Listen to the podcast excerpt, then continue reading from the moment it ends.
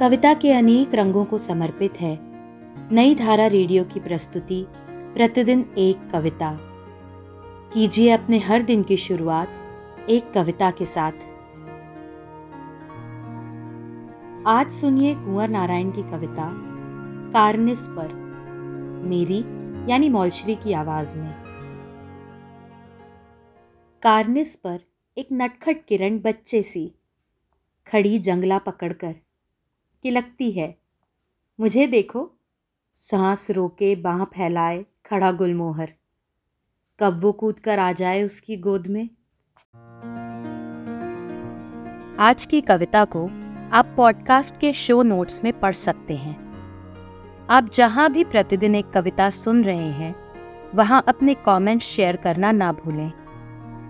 अगर आप चाहते हैं कि नई धारा रेडियो की ये प्रस्तुति हर सुबह आपके व्हाट्सएप पर आ जाए तो हमें इस नंबर पर मैसेज भेजें। Seven four two eight seven seven five three seven six कल एक और कविता के साथ फिर मिलेंगे।